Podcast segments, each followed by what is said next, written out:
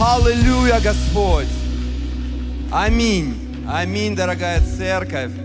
Присаживайтесь, пожалуйста, в Божьем присутствии. Спасибо большое, команда прославления. И давайте воздадим славу нашему Богу.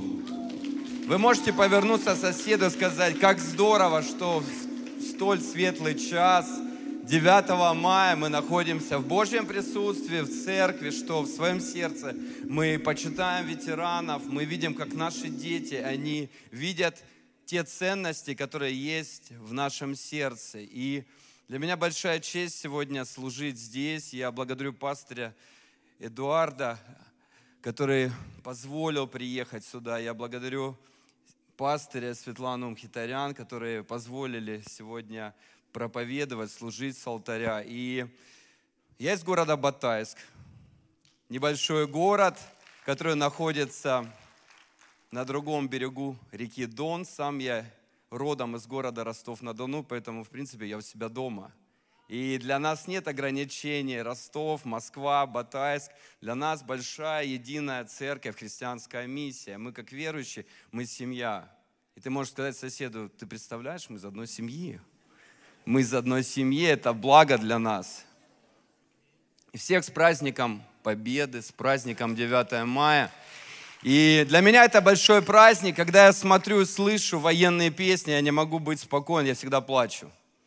Сентиментально плачу. Для меня мой любимый фильм, который я смотрю каждый год, это фильм «Офицеры», который мне привили мои родители. Я смотрю этот фильм, эта фраза знаменитая, что есть такая профессия «сынок родину защищать», где в мужчину вкладывались принципы, честь, э, э, желание помогать, служить. И оно, знаете, формирует тебя с самого детства – и для меня моя семья, также мои деды, прадеды, они прошли войну, и кто-то любил об этом рассказывать, кто-то не очень, потому что один из моих прадедов в начале войны, он попал в плен. И я понимаю, что это даже не его вина. Были сложные времена, когда на четверых людей давали одну винтовку. И он приезжал, мы приезжали к нему в гости, и он сидел, молчал. Кто-то из моего рода, он пропал без вести, и мы получали также вот эти письма. Но для меня нет проигравших. Для меня все мои родные, все наши советские победители, люди, которые прошли эту войну. И поэтому давайте воздадим славу нашим ветеранам, людям, которые сражались. Так получилось, что в 90-е годы я поехал в другую страну, и я слышал, как молодежь, они уже по-другому мыслят, и они переписывают историю. И когда люди говорят, что советский э, народ не принимал участие, либо очень такое маленькое, или посредственное в победе, я говорю, это не так. Это не так. И что бы сегодня в мире ни происходило, мы являемся носителями той истории, которую мы можем привить и передать нашим детям, нашему потомству. И я сегодня хочу говорить, моя проповедь о свободе выбора, но я хочу подвести к этому.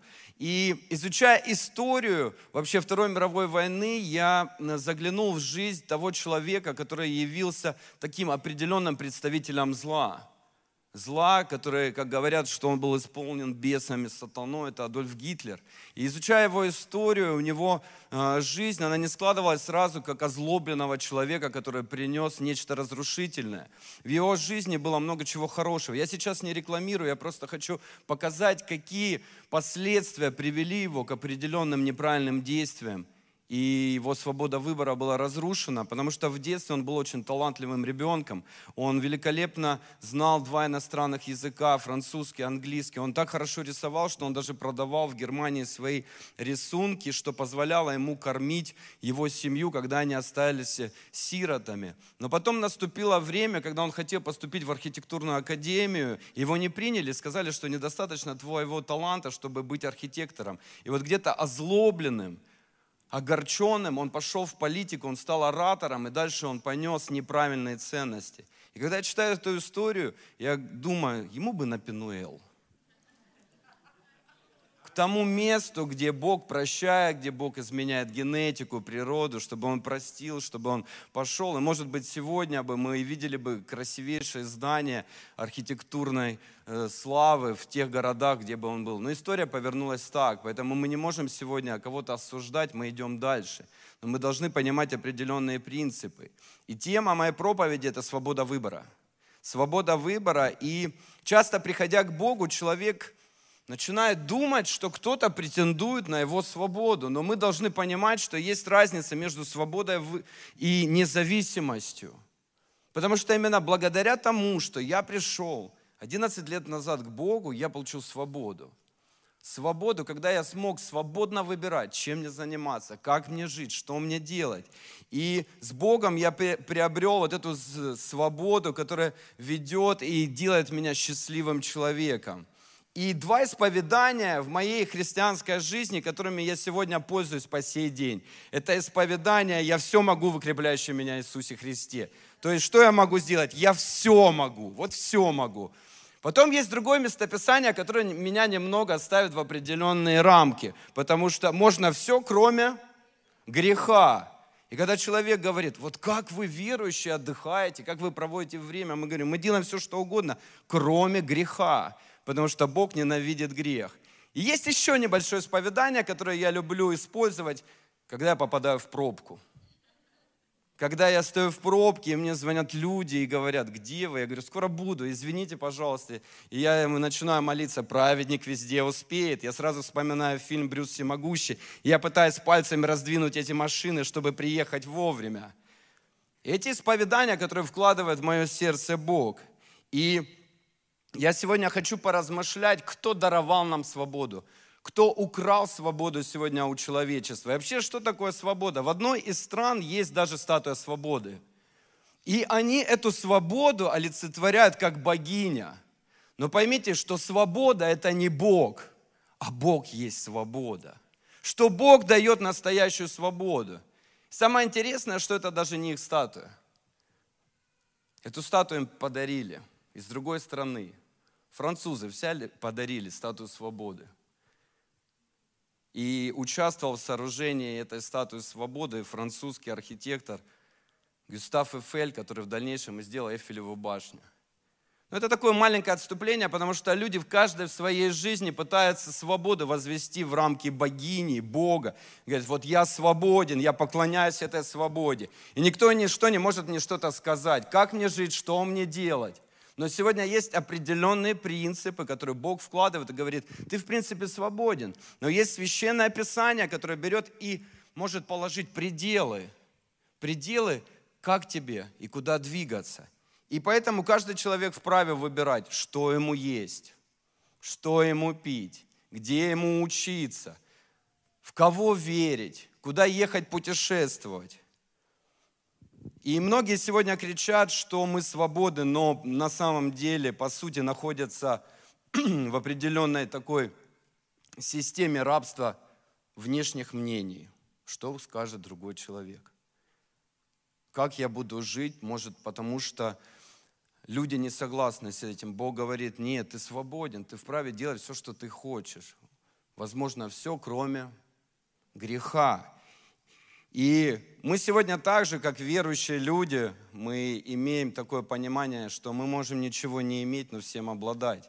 Именно с этим принципом я вошел в отношения завета с моей супругой, когда у нее было все, у меня было ничего. Но я был служителем, я говорю, не волнуйся, у меня ничего нет, но я всем обладаю. Это у тебя есть машина, квартира, а я люблю Бога, все будет хорошо. И поэтому сегодня пастырь Эдуард, он учит нас, как служители, как пастыри, чтобы мы передавали правильные ценности в жизнь человека. На первом месте мы всегда знаем, что это Бог. Бог номер один. Что второе – это моя жизнь святости. Это те принципы, которыми мы живем. Я учу сегодня свою команду, я учу сегодня своих детей. И следующее мы говорим о семье, потому что семья – это такой огромный, обильный плод рая, который Бог сегодня дает нам, где ты действительно в Эдеме можешь раствориться и получать огромное удовольствие. Также Бог говорит, что служение, то, к чему мы привязаны, привязаны вот этими невидимыми, невидимыми нитями свободы. Я выбрал служение, потому что меня это заставляет делать, потому что я люблю это делать. И дальше работа, саморазвитие. И что же такое свобода? Человек свободен в своем морально, нравственном и социальном выборе. Человек всегда волен делать самостоятельный выбор своей жизни. Волен, воля. У меня есть воля. Я верю, что у каждого из нас есть воля. И ты можешь спросить у соседа, ты можешь делать все, что ты хочешь? Вот повернись соседу, скажи, ты все, что хочешь, можешь делать? А теперь у другого соседа спроси, скажи, дорогой брат, сестра, ты здесь добровольно? Или тебе что-то пообещали? Я всегда вспоминаю такую историю. В одном городе Н был один служитель с именем П. И он пообещал одному зависимому человеку, если ты придешь в церковь, я дам тебе бутылку. Этот зависимый человек пришел. И когда вышел пастор, он говорит, а теперь люди, дорогие, кто первый раз в церкви, пожалуйста, сделайте шаг вперед, чтобы покаяться. И этот служитель говорит, иди. Но зависимый человек говорит, этого не было в нашем договоре. Чтобы сделать шаг вперед, нужна вторая. Дальше история умалчивает. Была, бы, была ли вторая бутылка? Не было. Вышел человек. Но то есть человек вправе всегда выбирать. И есть определенные вещи, и мы не говорим, что способ манипуляции – это хороший способ. Нет. Но есть свобода, которая заложена первоначально внутри тебя. И первое, что вы можете записать, это благоугодная воля. Благоугодная воля, которая внутри тебя совершенствуется и создает некоторые вещи. Это струна души, настроена в унисон с волей Божьей. Я как в прошлом музыкант, сегодня я не играю ни на каком музыкальном инструменте, иногда только на нервах своей жены, но в прошлом я играл на нескольких музыкальных инструментах, и есть такой термин э, музыкальный, какофония – может быть, знаете, я быстренько объясню, это когда все звучит не в лад, когда музыкальные инструменты расстроены, когда не одновременно звучит музыка. Ужасное, ужасное такое действие. И будучи маленьким музыкантом, скрипачом, я понимаю, какое терпение испытывали все мои соседи. Первые четыре года они мучились. Благо, что за моей стеной жила не просто соседка, а жила моя двоюродная бабушка – и все было бы хорошо, да, бабушки обычно любят своих внуков. Но она была преподавателем музыки. И она стучалась, говорит, Антон, фальшивишь, настрой музыкальный инструмент. И приходилось стараться, я понимал, что даже дома всегда есть вот этот невидимый глаз, невидимое ухо, которое слышит мои репетиции. И как-то довелось мне, будучи молодым музыкантом, поехать в другую страну, чтобы участвовать в конкурсе. И всегда перед выступлением ты должен многие часы готовиться. Так получилось, что-то у меня не получалось, я перенервничал, бросил скрипку, и она у меня расстроилась. И через несколько дней у меня э, было как раз выступление, но мне нужно было готовиться. И моя мама говорит, что, слушай, но уже вечер, 10 вечера, пойдем попытаемся найти в этом городе, э, это город Париж, попытаемся найти каких-то музыкантов, может быть, в каком-то музыкальном магазине нам помогут это сделать. И мы идем вечером по улице, я грустный, расстроенный, ну где-то я довольный, что в ближайшие два дня мне не надо репетировать. Но мы находим, и такое тусклое освещение музыкального магазина, мы заходим туда, и стоит такой пожилой, бородатый дядечка, и сразу видно, музыкант, помимо того, что продавец.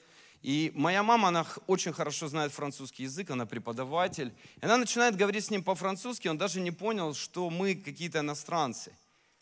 И говорит, у нас такая проблема, расстроен музыкальный инструмент. Не могли бы вы нам помочь? Он говорит, да, конечно. Мы достаем небольшую скрипку, он открывает футляр, смотрит на инструмент, смотрит на нас, смотрит на инструмент, на нас и потом спрашивает, вы из России? Мы говорим, да, как вы это поняли? Такие ужасные инструменты, к сожалению, делают только в России. И он нам настроил, и в итоге я два дня репетировал, Результат был хороший. Я занял первое место в городе, в Париже, стал международным лауреатом. Но я сейчас о другом. Знаете, Бог, Он берет и в жизни каждого человека может настроить твою волю. Которая в определенный момент, она была разрушена. И когда ты по-человечески хочешь делать что-то одно, но у тебя не получается, и Бог как настройщик говорит, я хочу, чтобы в твоей жизни звучала красивая музыка, чтобы эта твоя воля, она приносила такие добрые плоды, чтобы людям и твоему окружению это очень сильно нравилось. И следующее, я хочу говорить о том, что у человека, к сожалению, повреждена воля. И место повреждения этой воли – это Эдемский сад – это место, где сатана уничтожил и разрушил человеческую волю. В книге Бытие 1.26 написано. «И сказал Бог, сотворим человека по образу нашему, по подобию нашему, да владычествуют они над рыбами морскими». И причиной места возникновения повреждения – это Эдемский сад – один брат недавно спросил, что вообще Эдемский сад для человека. Он написал в Инстаграм, я думаю, ну, я хочу поучаствовать в этой беседе. Что для человека Эдем, что для человека рай, что для человека вообще жизнь. Я говорю, для меня Эдемский сад – это моя церковь, для меня Эдемский сад – это моя семья. И для меня Эдемский сад – это не место даже, это состояние в моем сердце. Но есть кто-то или что-то, который постоянно хочет разрушить вот это состояние – и Бог, Он повелевал первым людям не есть от дерева познания добра и зла. Но Он говорит, вы свободны, вы свободе вы выбирать. Но вот это внутреннее состояние человека, Ева, она не была грешницей. Но сатана, он сделал нечто особенное.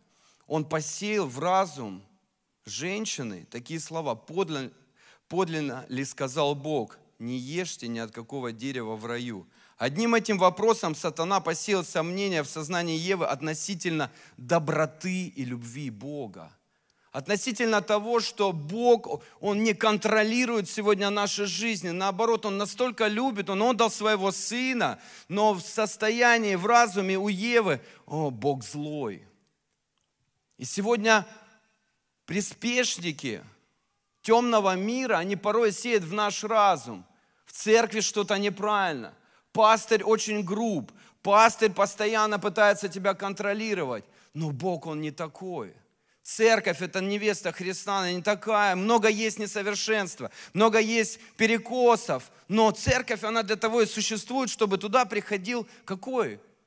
Грешный человек, сложный человек. И где Бог, Он начинает выстраивать и настраивать твою жизнь когда он берет и трансформирует опять вот эту свободу выбора в первозданный вид. Я же сказал о том, что Бог сотворил по образу нашему, нашему, то есть это по образу Бога Отца, Бога Сына и Бога Духа Святого. Но что-то произошло.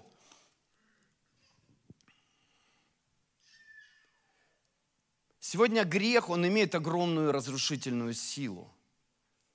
И мы видим в Священном Писании, как люди говорили о том, что я в принципе не хочу делать что-то злое, неправильное, но я это делаю. Я ничего не могу с собой поделать. И когда ты слушаешь, общаешься с людьми, он говорит, я не хотел это делать, я не хотел сквернословить, я не хотел ругаться с женой, но почему? Что-то произошло. В один миг все изменилось, атмосфера в твоей семье. Ты не хотел это делать. Оно как раздвоение личности, когда люди приходят и говорят, слушай, мой муж сегодня утром один, а вечером другой. И ты понимаешь, что что-то происходит, всегда борьба внутри тебя. Как выбирать, что делать? Третье, почему мы поступаем по-разному? Я хочу привести пример Каина, который убил Авеля. Всегда борьба, всегда выбор. И Бог дает нам эту возможность. Это хорошо. Хорошо, когда мы можем выбирать. Каин убил брата, и перед убийством Бог предупредил его. Бог понимал, что что-то назревает, но Он давал возможность Каину изменить свое отношение, сделать выбор в правильную сторону. Книга Бытие, 4 глава, 7 стих. «Если делаешь добро, то не поднимаешь ли лица, а если не делаешь доброго, то у дверей грех лежит. Он влечет тебя к себе, но ты господствуй над ним». Бог вкладывает возможность сегодня господствовать над своим настроением, состоянием, право выбора. Понятно, что был Авель, у которого природа сохранилась вот правильно от родителей. Сатана, он не смог окончательно разрушить свободу выбора, свободу воли, но она была искажена и трансформирована. Она потерпела поражение. Но мы видим в Священном Писании, что Авель, он остался настоящим поклонником Бога. А у Каина, произошло вот это изменение. И Бог наказал его, потому что человек должен нести ответственность за свои поступки – Каин вынашивал убийство в голове, это не произошло в один момент. Он впустил внутрь себя и развил до действия. Оно не происходит моментально, какое-то крушение. Поэтому всегда мы учим о том, что если в твоем разуме что-то возникает неправильно, иди к Богу. Ищи обетование в Священном Писании. Приди, наконец-таки, к человеку, который может тебе послужить и помочь. Пастырь, лидер – это не просто так мы берем сегодня в церкви, одеваем какие-то определенные погоны, что есть люди, которые сидят впереди. Нет, это те люди, которые готовы тебе служить день и ночь. И в ветхозаветное время люди служили Богу, но их было намного меньше, чем тех людей, которые служили Ему. Было намного больше зла. И Бог, Он, знаете, кардинально вмешивался во все это. Ноев потоп. Вавилонская башня, он уничтожал. Все, что шло в разрез Божьим принципам, он говорит, «Ну, если вы по-хорошему не понимаете, к сожалению, я буду действовать так, как я это вижу. Для того, чтобы все-таки сохранилось вот это божественное начало в жизни человека.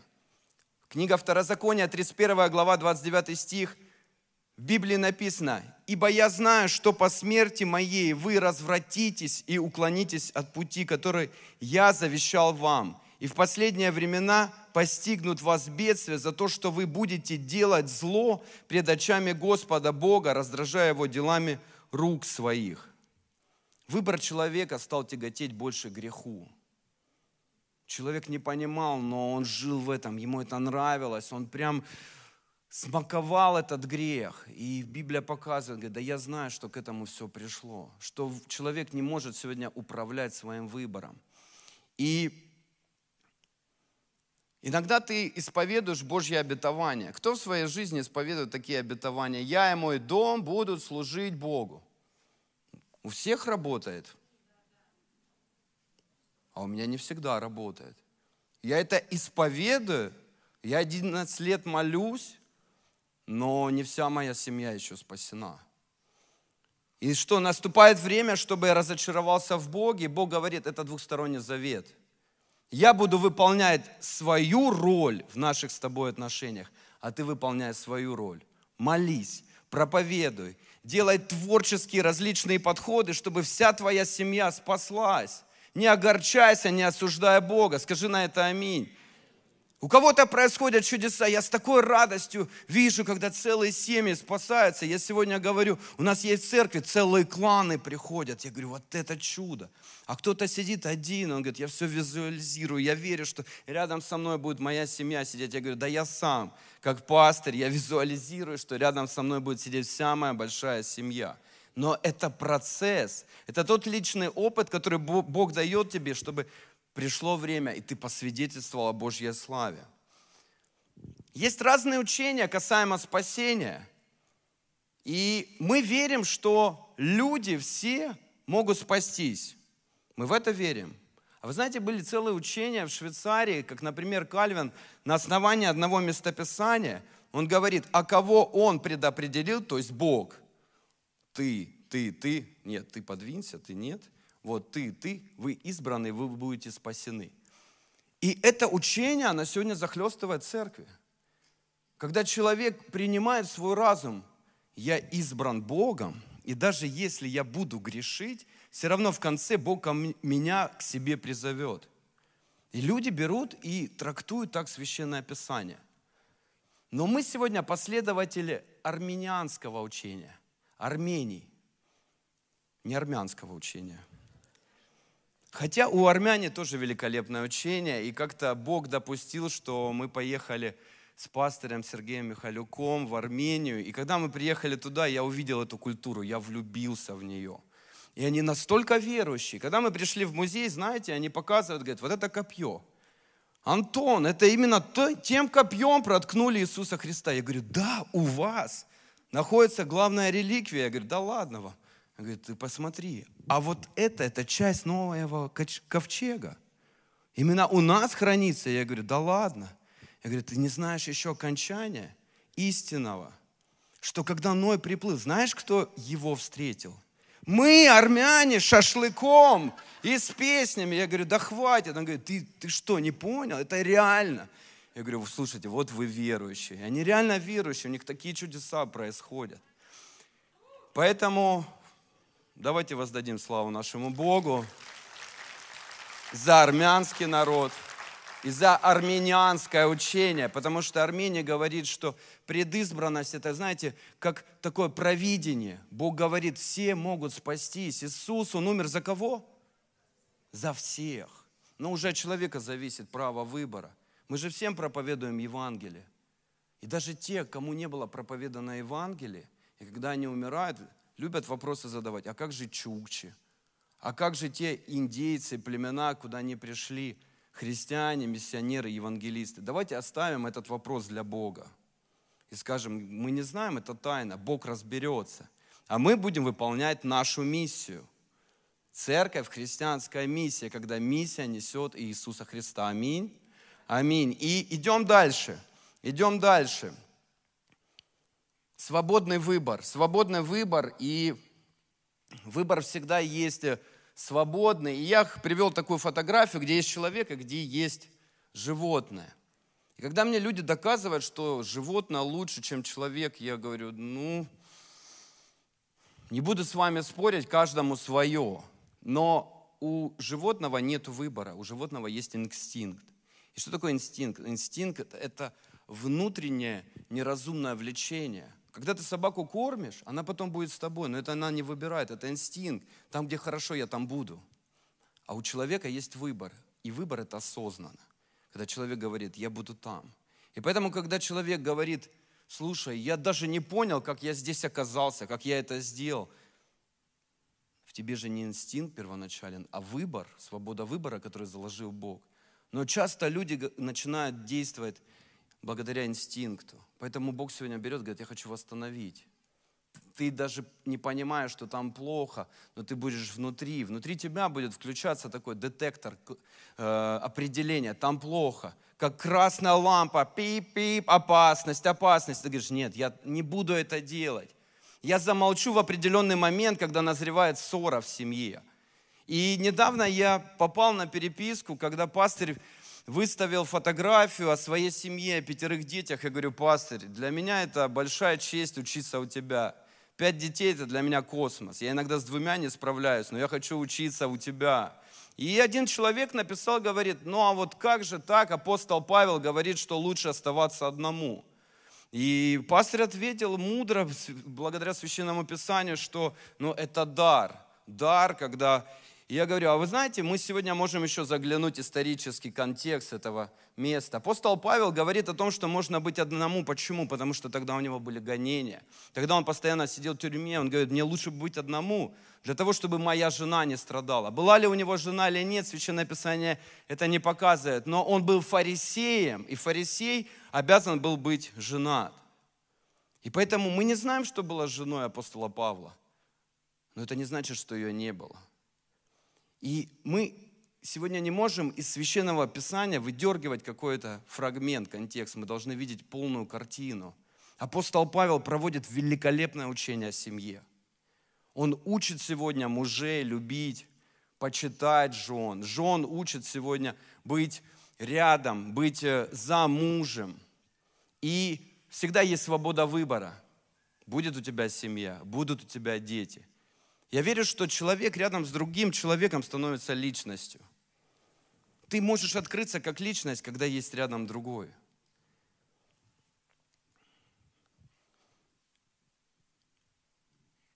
И самое прямое познание личности – это любовь, когда ты начнешь отдавать себя. Это свобода выбора, когда ты начинаешь любить. Когда ты раскрываешь свое сердце и впускаешь большое количество людей. И Бог есть любовь. а не любовь есть Бог. Бог есть свобода, а не свобода есть Бог. И как восстановить? Как восстановить? Мы понимаем, что только в личности Иисуса Христа Бог, Он восстанавливает сегодня правильную свободу выбора. И вы можете записать, восстановление приходит от Духа Святого. Ах, Дух Святой, ты такая замечательная личность. Именно Он изменяет природу человека. И проблема человека – это его природа. И решение Бога – это новая природа, и метод один – крест. Крест. Когда у тебя трансформированная природа, нужно прийти к кресту. Иоанна 3.3. И в Библии написано, Иисус сказал ему в ответ, «Истинно, истинно говорю тебе, если кто не родится свыше, не может увидеть Царствие Божьего». Родиться свыше – это родиться, это переродиться. Когда перерождается твое внутреннее состояние. Когда человек смотрит на другого и говорит, слушай, я не узнаю тебя. Сударь, не узнаю вас в гриме. Ты изменился, ты другой, меняется речь. Дух Святой, Он трансформирует речь, Он трансформирует мысли.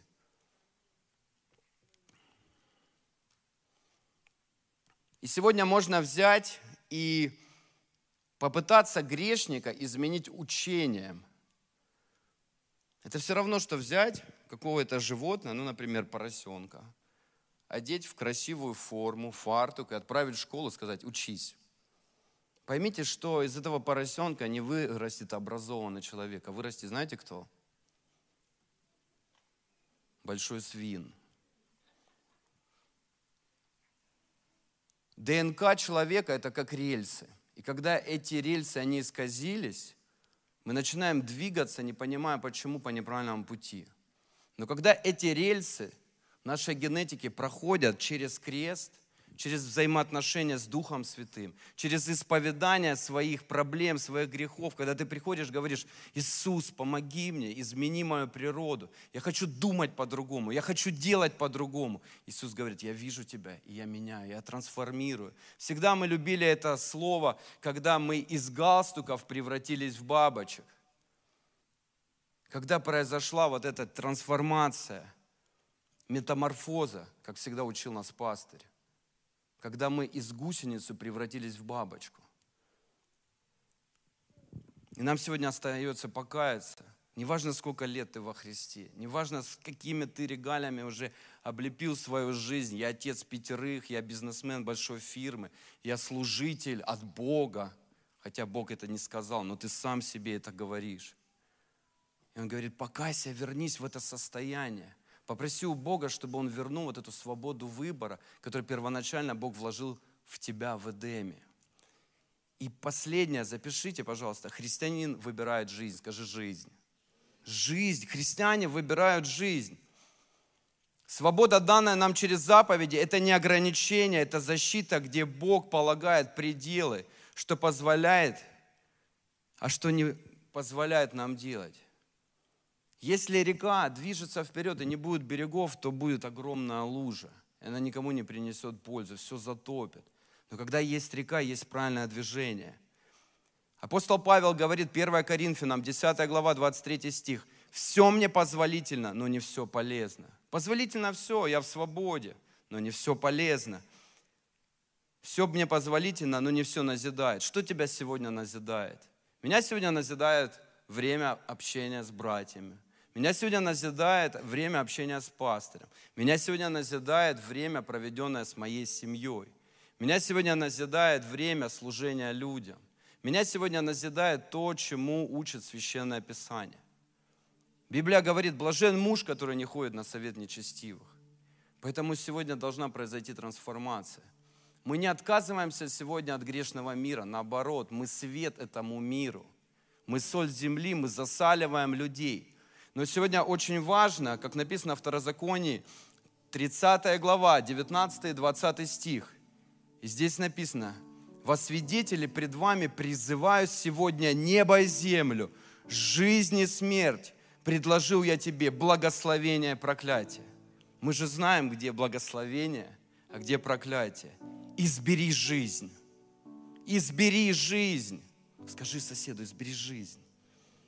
Избери жизнь, как важно, дабы жил ты и потомство твое. Когда я выбираю сегодня жизнь, я даю жизнь моим детям, моим внукам. Ты являешься локомотивом для своей земли. И когда твоя человеческая воля соединяется с Божьей волей, происходит действительно не какофония, а происходит чистейший, красивый звук твоей жизни. Когда Бог, Он начинает тебя не принуждать выполнять Его поручения, Его цель, потому что именно Иисус, Он доверил сегодня церкви и человечеству продолжение моей работы. И служа Богу сегодня, служа людям и изменяя мир, тебе становится это несложно делать. Ты становишься по-настоящему счастливым человеком, получая огромное удовольствие от того, что есть любил Господа Бога твоего, слушал глаза Его и прилеплялся к Нему, ибо в этом жизнь твоя и долгота дней твоих. Я хочу долго прожить. Я хочу долго прожить. И та заповедь, которая мне была открыта 11 лет назад, почитай отца и мать твою, она изменила мою жизнь. Благодаря Богу мои отношения моментально восстановились. Я не знал, как восстановить эти отношения, для меня было непонятно. Почему я Бога должен любить больше, чем своих родителей? Но один служитель объяснил, говорит, поставь все на свое место, ты увидишь. И мое отношение изменилось, оно стало не потребительское, а оно стало как любящего сына. Конечно, вначале были перекосы, когда через два месяца я уверовал, пришел к отцу и говорю, папа, ты грешник, тебе нужно измениться. Он говорит, сынок, иди давай. Но сегодня мои отношения другие – я его люблю, я присяду рядом с ним, я выслушаю. Я говорю, мне важно твое сердце. Когда я хотел жениться, я приехал, говорю, папа, мне нужно твое благословение. Он говорит, а ты уже взрослый. Я говорю, нет, мне нужно, папа, чтобы ты сказал, я тебя благословляю. Он говорит, но если это важно, я тебя благословляю. Я говорю, пап, я принимаю это. И мои отношения, они другие. Они другие. Я вправе сегодня выбирать, что мне делать, как мне поступать, как часто посещать родителей. Но Бог, Он берет и опять выстраивает в правильных приоритетах мою жизнь. И написано, прилепитесь. Как важно сегодня прилепиться к Богу. Как мы можем прилепиться? Это выбрать церковь. Это выбрать домашнюю группу. Это выбрать время провождения с братьями и сестрами. Ты прилепляешься. Ты утром просыпаешься и говоришь, Господи, я хочу прилепиться с раннего утра к Тебе, прийти в молитву и общаться с Тобой, Дух Святой, почитать Слово. Я хочу прилепиться. Я хочу, чтобы моя воля, она была правильной. Именно в Тебе, Бог, я приобрету свободную волю. Я буду делать правильные, свободные выборы, чтобы прославлялся Иисус. И последнее, что я хочу сказать, я размышлял вообще, думаю, архитектуре есть, в строительстве такие термины. Есть э, термин косметический ремонт, когда ты на старое пытаешься что-то новое налепить. Но Библия учит, что к старым мехам вообще не стоит что-то лепить. есть полная реконструкция, есть капитальный ремонт. И что такое реконструкция? Это изменение параметров объекта. Это расширение объекта капитального строительства, это замена, перепланировка, восстановление несущих строительных конструкций. Вот внутри нас есть конструкции, и грех и сатана попытались их разрушить. Вот нет этого правильного основания, нет этого фундамента. И мы сегодня говорим, какое наше основание? Кто является нашим краеугольным камнем? Иисус. Иисус, и мы закладываем это основание. И поэтому сегодня мы будем молиться и просить, чтобы Бог произвел перепланировку внутри тебя, вкладывая правильное основание. И когда ты выходишь сегодня за двери церкви, говоришь, я знаю теперь, чем я буду заниматься. Мне не сложно, мне не противно, меня не напрягает то, что Бог от меня ожидает. Когда ты выходишь, говоришь, Господь, вот я, возьми меня. И Бог говорит, начни с малого. И ты говоришь, малое может быть, Господь, это в твоих глазах, но для меня это великое сегодня служить и прославлять Твое святое имя. И давайте мы будем молиться сегодня, чтобы произошло вот именно это действие, изменения и восстановления Твоей свободной воли внутри Тебя. Господь, и мы благословляем, благословляем Твое святое имя. Ты великий Бог.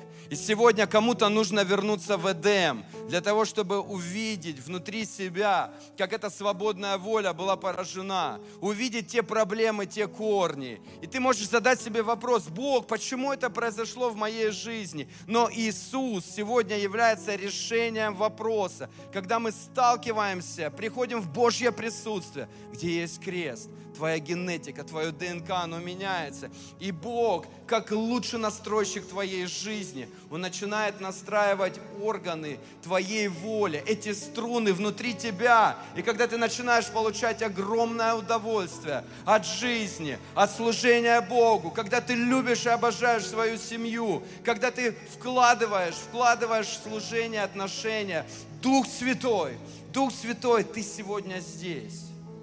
Дух Святой сегодня внутри нас производит должное действие. И я верю, я верю, что сегодня моя свобода, она не повредит мне. Я верю, что моя свобода, она в правильном направлении. Что теперь, с сегодняшнего дня, мы будем делать правильные шаги, правильный выбор. Я молюсь сегодня, чтобы воля каждого человека, она была восстановлена, реабилитирована, что произошла новая проекция, когда ты получаешь четкое направление, чем я могу заниматься. И где Дух Господень, там свобода. Где Дух Господень, там великое пробуждение для нации, для человечества. Когда церковь, она расправляет свои знамена. Когда церковь, она сегодня выходит за пределы своего существования и засаливает этот мир. Когда люди с большой радостью выполняют то поручение, которое Иисус оставил на земле и повелевал делать это непрестанно. Мы благодарим к Тебя, Господь. Мы благодарим Тебя, Отец. Вся слава Тебе, Отец, Сын и Дух Святой. Аминь.